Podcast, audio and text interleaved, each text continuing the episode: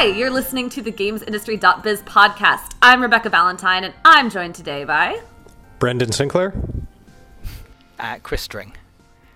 This is a special non weekly episode of our usual podcast because there has been some pretty big news. And Chris, I believe that you may have broken that story. Yes. Uh, well, it's. Would you like to tell us about it? Well, it's, it's the most simple story in the world. PlayStation, for the second year in a row, are not attending E3 um, this year, and it's a big time to do it because last year, at least, they didn't really have much to talk about. They didn't have many games coming out, so they're missing E3. Although a bit of a shame to those who went, wasn't the end of the world. This year is the year they're launching the PlayStation 5. They have launched, they have gone to E3 with every major console they were planning to launch that year before, um, and so this is a uh, including the very first PlayStation, where the US launch was at. A very famously, very famous speech PlayStation made at that. And um, and here we are, and now PS5 will not be getting an E3 showing. Uh, so it's a bit of a big. It's a bit of a big move from PlayStation, and it's a bit of a blow for E3 before they've even revealed what to expect from the event this year. Chris, did they say why they were missing E3 for a second year? Um, so sort of. They basically said the vision the, they didn't seem like the right vision for what PlayStation want to do. PlayStation last year made comments about how they wanted E3 to be more of a fan celebration. EA says the same. EA hasn't gone to E3 since 2016. They've been saying the same thing basically, and um, and so um, uh, and they, they, instead they're going to hundreds. They say hundreds of consumer events around the world instead, or, or uh, they didn't say instead, but as, but that's what they're planning on doing this year to get their console in the hands of gamers. Um, so I guess whatever it is E3 are planning, and we don't know yet. They haven't. there's lots of reports out there, um, but nobody's actually. Um, uh, uh, uh, no, they haven't actually said what the plan is for this year. Um, whatever it is, PlayStation just aren't on board. yeah, the reports were something like they're going to focus on making it like an kind of an experience, basically, with like influencers and uh, opportunities. What, what there, there's like a particular phrasing around it, if I remember right. That was, Activations, that's the word. Yeah. Just basically things to do while you're standing in line, which I have always thought uh, since that came out, I thought that was very funny because, you know, we we go to PAX. Like Gamer Network is, you know, owned by the same people that own PAX. So I guess there's my disclosure there. But I, you know, I've been to two paxes now, and those are consumer focused events. Fine, great. I love them. They're great. There's a bunch of games around, and you can go play them. They're not trying to get my attention with influencers and celebrities and whatever else they're trying to do. And so I I mean, I don't know specifically the reasons why Sony's skipping, but if they looked at this particular plan, I could see why maybe they'd go, you know, this isn't quite what we want to do. Yeah, and, and to be fair, it does say this says something about both about E3 and about Sony itself. So you know, it, there, there are two sides to this, and, and E3, and I do actually really feel for the ESA because we critic, we can criticise them for many things, I guess. But the with E3, they are in a. I used to run a uh, when I my previous job, I used to run the awards called the MCV Awards, and every single year we would, you know, the awards were left fewer and fewer people were going. It was a retail and publishing awards. The publishing industry was shrinking, the retail industry was disappearing. So we were, you know, we were trying to think how do we evolve these awards? How do we keep them relevant? And we'd send out this survey and we'd say, right, what do you want from the awards? What do you want? And half the surveys would come back with change everything, radically change it, make it completely different. And the other half of the surveys were don't change a thing, we love it. And as and as and, and if you think about it from a business perspective, if you radically change it like you think like, like the people who don't go are saying, um, you might bring those people in, but you might deter all the people who currently are paying your bills not to come. And I think that's the problem that ESA have. Like they've got a group of people, the EAs and the PlayStations, that want this to be a full-on consumer show, a Comic Con sort of thing. And then you've got on the other side, you've got I don't know Square Enix and Take Two and, and maybe Ubisoft and Xbox going. You know, actually, we, we kind of like the sort of balance you've got it as it is. Um, and if you end up trying to please one group, you might end up making the other happy, and, and you almost get into this almost you almost become paralyzed by the ability to do things. You end up making tweaks instead of radical changes, and you kind of end up not satisfying anybody. And it's a really difficult situation to get out of, and it, it will require some leadership and some bravery, I think. But then you know we don't know what E3 are planning this year. We're talking about influencers um, and that kind of stuff. It sounds like they might be going down the media route, which which sort of makes sense because you talked about PAX actually, and I say this in the opinion piece. Consumer events you know, E3 is a terrible consumer event. I went to E3 the last year as a, as a James journalist. I saw lots oh, of awful. Well, I, but I saw lots of you know games and stuff. But if I was a consumer queuing for hours and hours and hours to watch someone else play Cyberpunk, it'd be a terrible. It would, wouldn't be a great experience. And there's nothing else to do except that really. Um, there's a Geoff Keighley did his his Coliseum and stuff. There was a little, few little bits, but PAX has you know retro zones, entire areas dedicated to board games. They have tons of retail. They have um, panels. They have pa- loads of panels, lots and lots of panels, panels all over the place. Niche panels, fan panels, community panels, panels everywhere. And then they've got uh, they've got a room dedicated to Steel Battalion. They've got a room dedicated to Mario Kart. They've got they've just got everything. So you know, yes, you can queue up for ages to play the new game that's coming out at Christmas, but then you can hang out with your friends at that cosplay competition or go check out that esports tournament. There's always something for someone to do. There's a lot of stuff, and it's a great thing. Um, E3 to do that would it would basically fundamentally change everything about that event. And that's a big ask to do for an event that's been going for 25 years and has a dedicated audience of people, albeit one that seems to be getting smaller. Yeah, I just think it's kind of a tall ask. Like when you're again, I'm referring to the the E3 plans that got leaked, I believe, over to Game Daily. Um, but those looking at those, they seem to be planning these changes around the idea of people standing in line for a very long time. Like they're just kind of assuming out of the gate that people are just going to be standing in line for hours and hours. And so they want to give people something to look at while they're standing in line. And I think that if you're operating a consumer show on the premise that people are going to be in line for hours, then you've already made kind of a mistake. Yeah. yeah. Well, yeah, yeah. You need to, you need, yeah, you need to do those other stuff. And actual fact, you know, I think it was Breath of the Wild, which I don't even when the Breath of the Wild was at E3, which was also 2016, and I don't think that was a. Um, I don't think that was even a consumer year, but there's something about how that queue was closed after 15 minutes. They closed the queue after mm. 15 minutes because it yeah, was already full up for the whole day.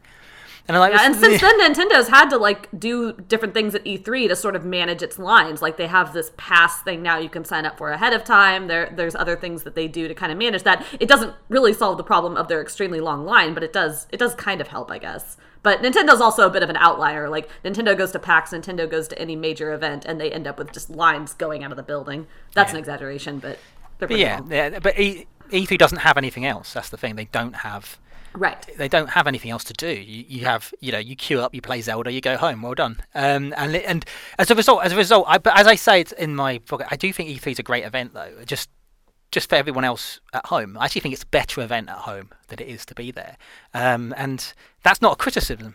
In the last few years, they have been like you. You mentioned the Coliseum thing, which is actually sort of offsite, um, but they've been like there's been a, a growing uh, number of retailer booths um, and that's you know that's a, like a big part of consumer shows and and there's things like the uh, the the arcade museum, the video game museum, something that's always like my favorite booth of the show because you just go there and play a bunch of old arcade games and, and consoles and stuff. But like it's it definitely feels caught between the model that it used to have that's that's not really working or as necessary anymore and kind of wanting to to switch to that fan thing. But I mean, so much of the appeal for the fans is from what E3 used to be. Like it, it used to be the the center of the gaming calendar when everyone would announce their big stuff and no one would even consider like just taking a powder for 2 years in a row, especially not when you've got a new console to announce.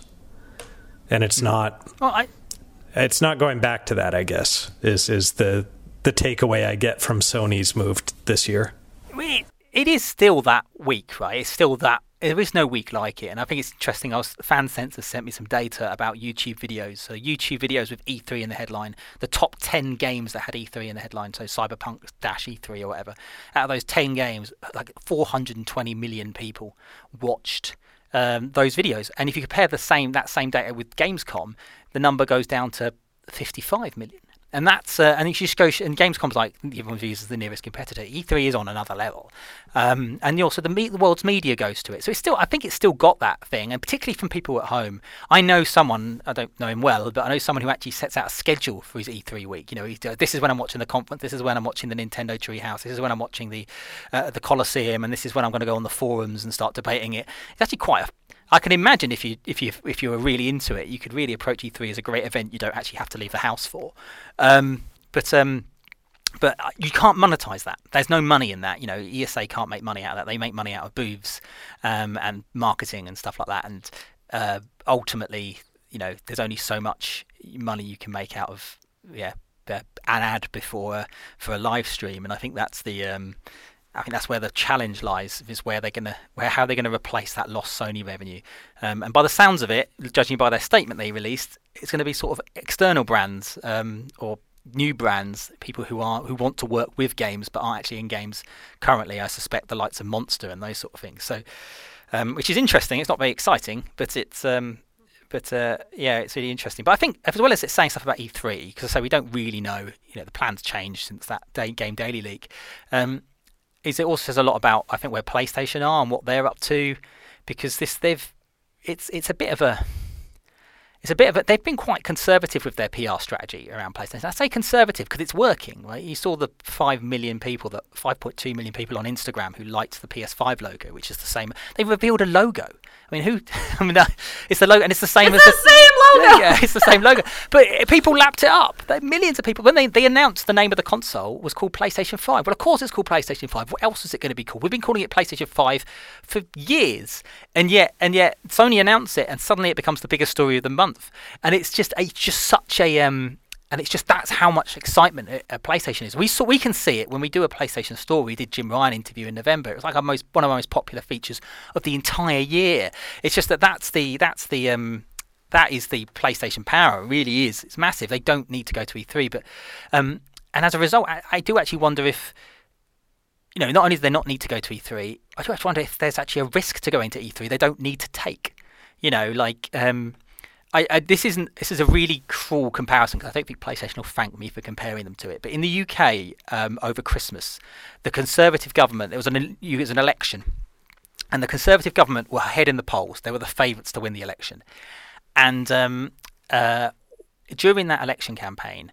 Um, uh, there were a few big media opportunities Boris Johnson, the Prime Minister, the head of the Conservative Party, was supposed to do, and he backed out of them and they were quite contentious, potentially contentious media appearances.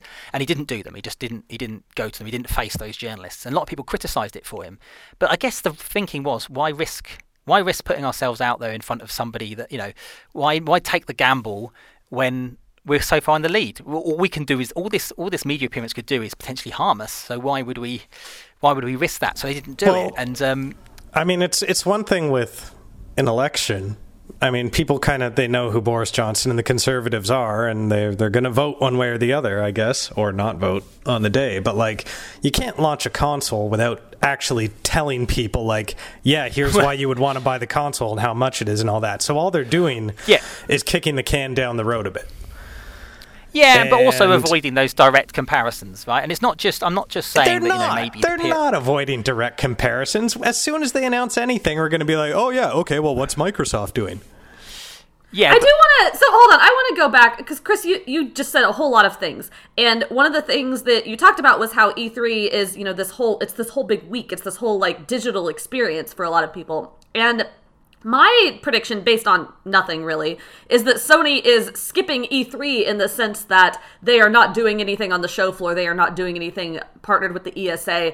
But surely they're going to do some sort of digital presentation the week of E3 because because E3 yes, E3 by definition is this event that the ESA puts on that takes place in Los Angeles and is this whole thing. But E3 for most people just sitting around playing games, watching at home, is the full week, including a bunch of stuff that is not actively tied to E3. Like EA Play is not branded, it has nothing to do with E3 like on paper, but it's in my brain it's part of E3 because yeah. it's just it's sort of tied to all that hype. To, to and people- so I don't think Sony's like you know, just sort of vanishing from this week entirely. That whole week is not going anywhere. That whole week is this, you know, huge opportunity yeah. for everybody to just announce a bunch of games because they know people are looking around saying, "Okay, what's next? What's next? What's next?" And so I I bet you anything they're not jumping out of this whole week of nonsense. They're just they're staying away from the ESA in a very particular well, way this year. I so I, I, maybe, and you're right, they could do that. Like e, e,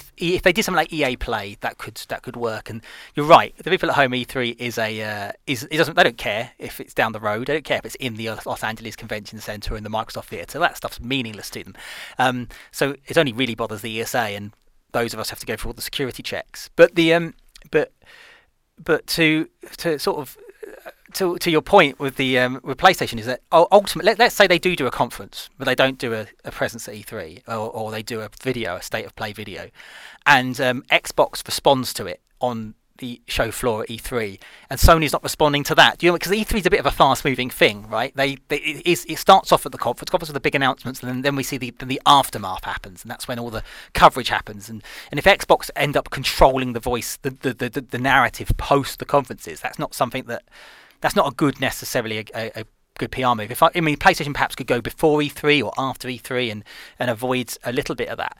Um, but um, yeah, I don't know if they would or wouldn't. I mean, they could do, and as you rightly said, um, uh, if even if they if they could put on a state of play event and, and they could camp up in the Marriott and the, and the hotel next door and just having meetings and interviews and a bit of a few demos over there, and they don't have to go to the LACC. I don't think that's I don't I don't know if that's Sony's style. I don't think they're Devolver Digital, but um, okay, Devolver Digital uh, camps out in yeah. a parking lot with beer and a hot air balloon. So yeah, that's that's a distinction. yeah, well, yeah. I just don't know if Sony. I don't know if I don't think I don't think it's a good look a company. No, I don't think they'd camp out in a Marriott, but I, I bet you anything. So last year they skipped E3 and they still dropped. I, I know they dropped like a big Death Stranding trailer like right before E3, and I can't remember what else they did. Like I think they, I think they had. I think a lot of their third party partners were still doing things. Yeah. Um, but I, I, I, very much suspect that I, I don't think we're going to see them camped out in a Marriott, but I, I think that we're going to see some sort of digital presentation where they show off a bunch of games or or do something within that week or slightly before that week just to get people kind of hyped up and then you know they'll do their own event where they invite whoever they want out to see the hardware and like they don't need they don't need to, to tie themselves specifically no. to the conference floor to take advantage of E3. That kind of bothers me. Like it's one thing when Devolver Digital says, you know, the what you're charging us to get into the LACC and be part of E3 proper is ridiculous and we can't afford it. Um, but when EA, when when Sony, when major publishers decide like we're we're going to benefit from that halo effect of E3. We're going to be part of the the conversation this week and do a big activation. Uh, we're we're going to have our briefing, our big conference, and and then they they don't contribute to you know E3 itself. Like that's that just seems to be kind of antithetical to what the ESA is supposed to be. And especially because, you know, EA and Sony are actually members of the Entertainment Software Association.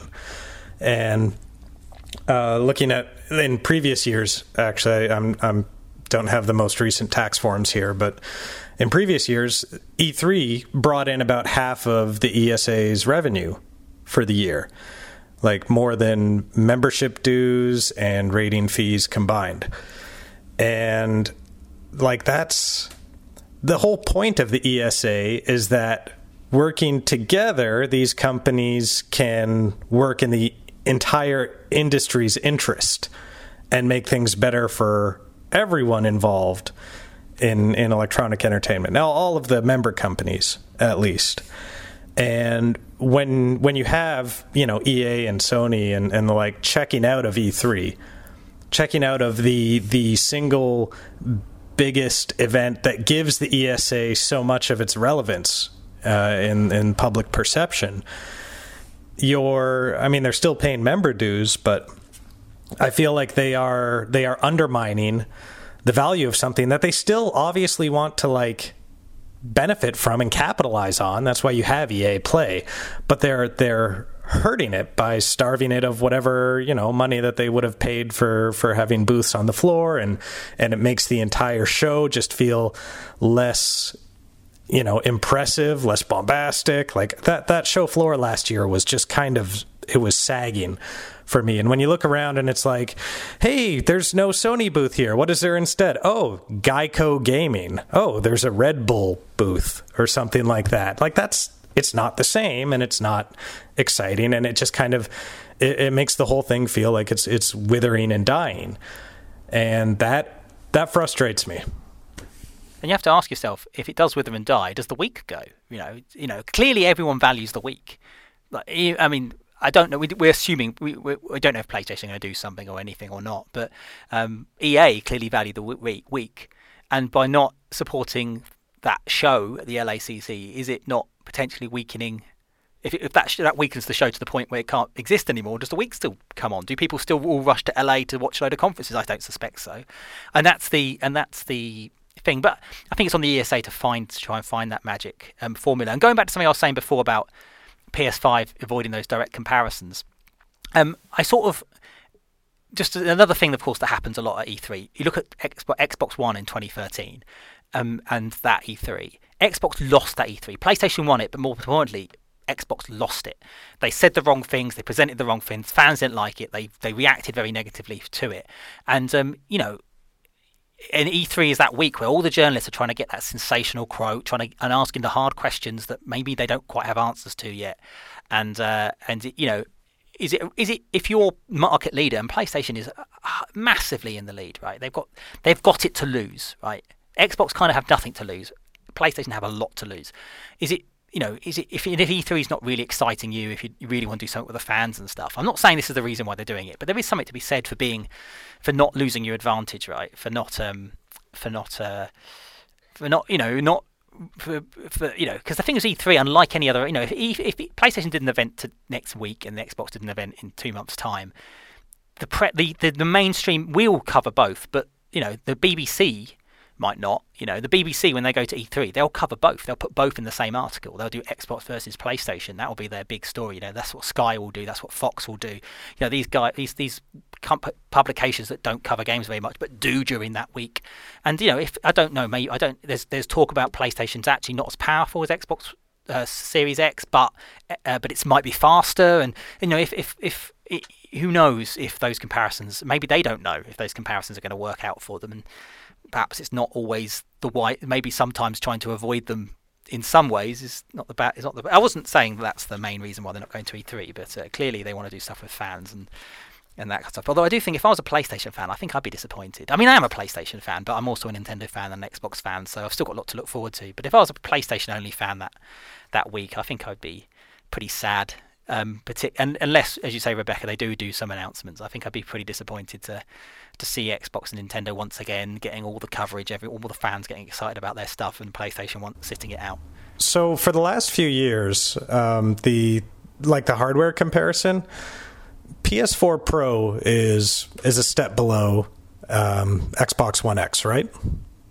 Like that's that's been you know my perception. I, I generally don't care about um, hardware specs so much, and that advantage that that Microsoft has had seems to be largely uh, ignored. Like people haven't really cared about it. So I think uh, uh the the silence, the silent treatment is maybe an effective strategy if what you're doing is something like what Microsoft was planning to do in 2013, which is shake things up. If if you're you're to you know require an always on connection if you're you're to prevent uh, used games from from working on consoles other than the one they were initially tied to things like that then silence I can see being in your interest like maybe play that close to the chest and then spring it on on people a few weeks before launch. Uh, but like this, if if Sony's just saying like, okay, it's PS5, uh, load times are shorter because of the SSD, it's it's more powerful, and you're going to have you know the next Insomniac Spider-Man game and all these great Sony first-party things that we did in the PS4 generation. Just more of that everyone would still buy it and they would be comfortably, you know, coming out of E3 just fine, anyways. Oh yeah, I mean, do you remember the last um, E3 they went to, which you know they got a bit of a hammering really from the media. We sort of, uh, I wasn't there, but a lot of people criticised them um, for that event. They thought it was a bit of a mess. Did you go to it, Brendan? Were you there? Oh, the um, the the jumping from big game scene to big yeah. game scene, the Last of Us, yeah. Ghosts of Tsushima. Was Spider Man one of them? No. Yeah, probably. Anyways. It's out that September. Mm, I was at that. How was that, Rebekah? Well, I'm five three, and I was sent into a quote unquote barn um, to watch The Last of Us 2 trailer. And I was somewhere in the middle of the crowd, and uh, the majority of uh, media at that event turns out were taller than five three. um, so I could see about the top of uh, the characters' heads for the most part. So I, I couldn't really see that trailer. And then I walked from in a, very slowly into another room, and apparently there were some trailers that I missed while I was doing that. And then I finally got into a theater where I got to sort of shuffle around and try to find a, a seat while a music concert of some kind was going on. And then I saw trailers after that. So it was not ideal. The food Yeah. afterward was nice. Yeah, yeah. Well, I mean, my, That's not what I'm there for, but my point was that in that E3 they came off quite badly. I think cross-play was a big topic as well, and PlayStation didn't come out looking very good around that either. However, you look at the numbers, and PlayStation were actually the most popular company at the show. They got like something 80 million um, uh, YouTube views of their games alone, or something crazy like that. And it's just it. it, it I, I think that's that's telling. You know, even actually, you people you think someone's had a bad E3, and then Spider-Man came out and was a huge success. You think someone's actually had a bad E3, but what we think is a bad E3 is actually what a bunch of journalists not enjoying moving from one room to the other, and a group of people not being that a small group of people not being that impressed they can't play Rocket League with each other with their PlayStation owning friends. And in reality, the most people were just really impressed with the new Spider-Man trailer. And um, right, but and like even that E3 was just a function of them only having four games to show. Yeah. So if if they're doing this again for the same reason and they just don't have a whole lot of of stuff to show for the PS5, then that would be a reason, but it, I I can't imagine they're that that hard up right now. I can't I can't imagine they've gone two years without really showing much at all, except for a MediEvil remake.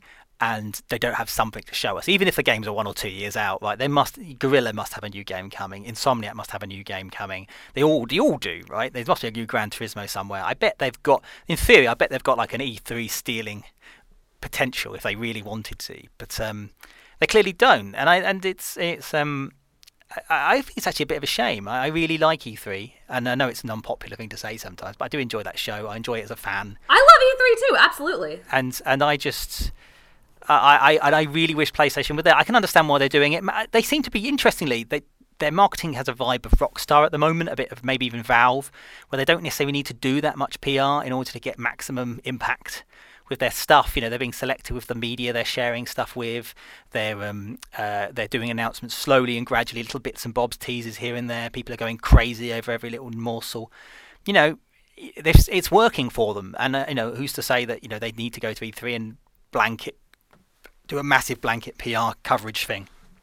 Maybe they should do just the way they're doing, which is revealing a lot of stuff gradually, piecemeal, and then going to the big consumer shows, going to the PAXs and the Gamescoms, and the and then and getting getting it in the hands of getting it in the hands of the fans. You know, it might it might work for them. And you know, Jim Ryan, who's the CEO of the company, he's a marketing guy. He knows this stuff. So, um, you know, I, I it's a different approach. It's not one we're used to. Not not one we're used to seeing from PlayStation. Um, and if anything, it's quite interesting. But uh, I do think it will be a shame that they're not going to E3. I do hope E3 does a, is able to find some form of magic formula that pleases more people. That the show can return to its former glories. I don't think it's. I don't think it's a bad. I don't think. I don't think it's. You know. I don't think it's gone downhill massively. I still think it's a still good show, but um, This is I- I- concerning, Uh, though. It is concerning. yeah, yeah. I mean, I Activision Blizzard might be not having a booth uh, again this year, Yes, just based I've- on, on I've- last I've- year. I've And heard. and also don't- Microsoft is off site now. I mean, they're still attached to E3. Well- they're still, you know, using the name E3, but they're in a whole different building. So the show Well, floor uh, is, from what I hear, looking pretty empty. Well, Microsoft it's worth it's worth Microsoft Theatre is part of that complex, right? So although it's a different building, it's still part of E3. And there's also, you know, If you're talking And about the I was- atmosphere of the show floor, though, that it does Yeah, take a hit. yeah. yeah. Yeah, I actually think the atmosphere is better on Twitter. I actually mean it when I say I think E3 is a better E- E3 is a better Chris, I am clipping you saying I think the atmosphere is Well- better on Twitter. You will never say those words again. on, on, on forums or social media. Sorry, sorry, I don't mean Twitter. Don't mean Twitter. The atmosphere's never better on Twitter, but there's more of a buzz, isn't it? About I think around. Actually, I actually whenever I meet, whenever I sit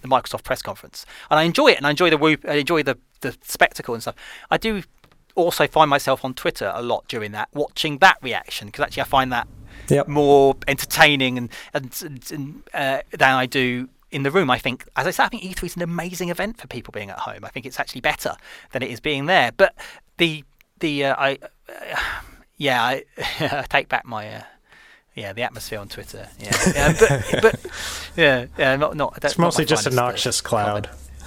yeah, I do. As as a as a journalist, I know I am not the person they are thinking of here, but it is sort of a weird feeling of both relief and frustration looking at this because so attending in person attending the press conferences in person is so fun. Like i love doing it. It's also just totally useless from a news writing perspective. Yeah, it's a waste of time. You can't the, there's no wi-fi in there worth talking about. You can't get any news written. So that job has to be done entirely by remote teams who are watching online. So attending like like sony missing that and only doing a digital conference is you know easier, honestly, from just a getting things covered perspective. But missing them on the show floor is kind of a bummer because, especially if you only get to go to a couple events a year. I mean, I I did consumer journalism before this and trying to preview games, like not having Sony at something like E3 that a lot of people, when you can only attend one or two shows a year, like that's that's kind of a blow especially for like kind of mid-level and smaller sites like as being as being able to sort of cover as many games from as many publishers as possible i remember what a big deal it was um, when i was writing for a much smaller site um, remember what a big deal it was to actually be able to go to the Sony booth and play a bunch of games and then turn around and talk to Sony and be like, "Hey, look, you know, this is this is some work we did. We, we covered your games. You know, let's talk." And that that was a big deal for me. I know that's absolutely not remotely in the realm of people that Sony are thinking of, but it is it's kind of a bummer to see people sort of bow out one by one. Yeah, in that regard. And you know, there's also something to be said for particularly in, a, in the environmental crisis that's going on at the moment. You know, do we really want to be doing hundreds of small events every year, or would it be better if we if it, we were there were bigger events that uh, that everyone went to one event rather than flew to multiple? And um, somebody said to me that actually uh, Michael French, who runs Games London, he says on a, he pointed out to me that actually when it comes to local events, it means that actually local teams don't travel as far or as often, but uh, so it might not be as bad as I think it is, but I, I don't think it's necessarily very environmentally friendly uh, doing that. I'm not saying that's what Sony are doing anyway, because we don't know what they're planning because they haven't announced that stuff yet. But um, I do think actually a central event is good, um, and uh, and, uh, and we need to be looking at our travel as an industry anyway. But uh, yeah, and uh, yeah, I, I I think I think I think I think though as we're going on about it is that actually you know I don't know if Play, PlayStation don't need E3. I think E3 definitely needs PlayStation. Um, but um, but it, and and and I'm hopefully they'll they'll come back if if they'll if they if they can get something some form of concession. But this is the thing. Like one last year, Sony was saying that. Um, the event should be more like Comic Con with panels and stuff, but they can put on their own panels. This is the thing with E3; it kind of can be what you want it to be. Sure, you might have millions of consumers coming through the door, but um, Nintendo treat it like a Comic Con. They put on a stage and just put on a live stream talks throughout the whole event. You know, they do a, they do a video. They don't spend loads of money on great big stadium stuff. You don't have to do that. You know, and you know, Nintendo have been really successful at E3. They've made they've pretty much owned the show in their own way. I remember they, they went one year with just one game and they still managed to come out smiling. And it, you can approach it in that sort of different way. You can approach it as an online fan project. But I think if you do that, you have to support the um, the event that it's attached to. Otherwise, you know, it'll all go away.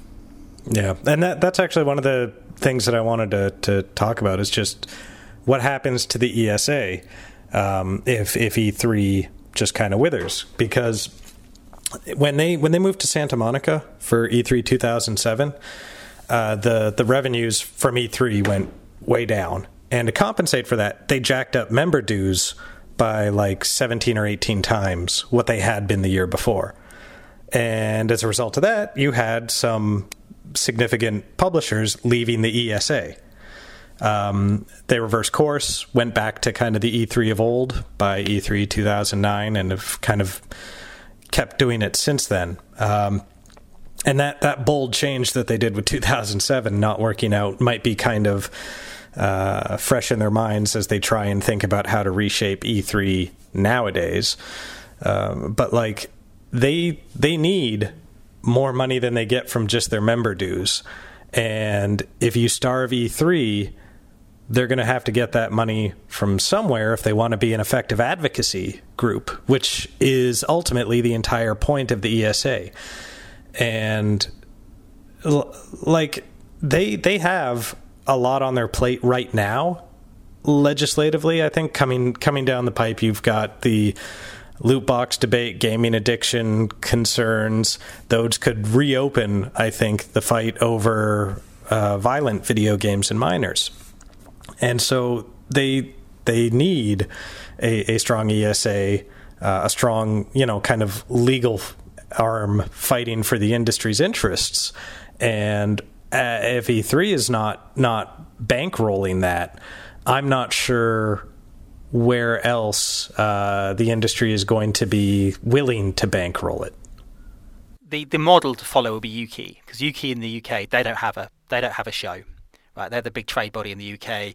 They do lots of little things around the UK instead of a, instead of this one big thing. But they also, you know, they also have like 400 odd members, Ukie, and there's there's different tiers of membership. They have a lot more indie members. They make a lot more money from their membership stuff, and they do other things as well, like uh, education initiatives that they get sponsors for and things. So you know, Ukie is the model of a of a of a trade body that can that can sort of survive without having a big central show. Obviously, that requires ESA changing its model, and I'm sure that they will. You know, if their revenue start to fall, they'll have to explore those options.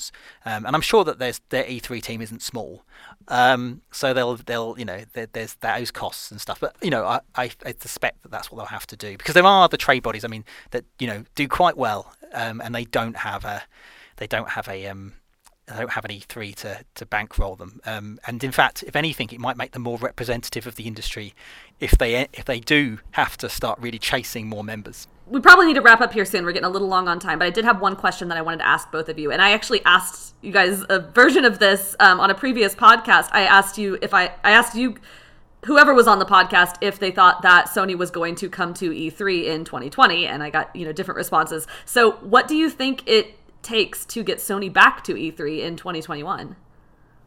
Gamers, I think. Um, Gamers. I, th- I, think I think they want a, I think they want a fan show. I do wonder, you know, actually, you know what, you know, what I think if they if they if Sony being E3 is this proves to be such a blow, then you know, I think you know, give it give the industry side to us. We'll do the industry side, right? Games Biz. We'll we'll control the industry. Don't be serious. Absolutely, we'll do the industry bit. Get Geoff. It's Keighley, in our name. Get Geoff Keighley to do the uh, uh, live stream sort of fan stuff, all that big sort yeah. of stage stuff. He's really I mean, good. He said to me in an interview that he's working with E3, but he's also been pushing Gamescom to sort of be like yeah. another destination for game announcements. So yeah, he's, he's great. He's, he's up to something. He knows how to do that stuff. Let's get him. Let's get. He'll handle that bit, and then get a I don't know a San Diego Comic Con or even our own parent like ReedPop, someone like that, who run conventions to put on a fan element to it, and that's what you've got. You've got the fan show, you've got the industry show, and you've got the sort of online thing and get it st- stow it all together. But the problem is, um, I think the problem is, is, is that legacy and trying to move beyond it whilst uh, whilst also keeping that client base. Yeah, my, my answer is just going to be what gets Sony back to E3 is a disastrous PS5 launch. If if they if they give up uh, momentum to Microsoft noticeably, uh, this this year with these launches, then maybe they reconsider their strategy. But if it's working for them, uh, I don't think they really care if you know people will be like, "Oh, it's not like E3 of old." Yeah, that's a better answer than any than I could have. Than I, uh, that's a good answer. Yeah, but it, it doesn't like build on the business and get E3 to be part of the ReedPop empire. So I wouldn't I wouldn't necessarily be part of ReedPop because it, I think they've got enough on their plate. but, but we'll, I think we do a good job. I am very curious to see they they can't they can't go for too much longer without revealing what their strategy or the ESA can't go for too much longer without revealing what their strategy is for E3 and there have been numerous problems with it lately beyond just people not showing up. So I'm very curious as to what they unveil in the next month or so for this year. Yeah, me too. All right, that is probably about all the time we have. You can always go back and listen to previous episodes of this podcast on all good podcasting platforms. Once you're on that good podcasting platform, consider subscribing so it'll let you know whenever another episode appears. And you can and should get your daily dose of news and insight into the world behind games at gamesindustry.biz.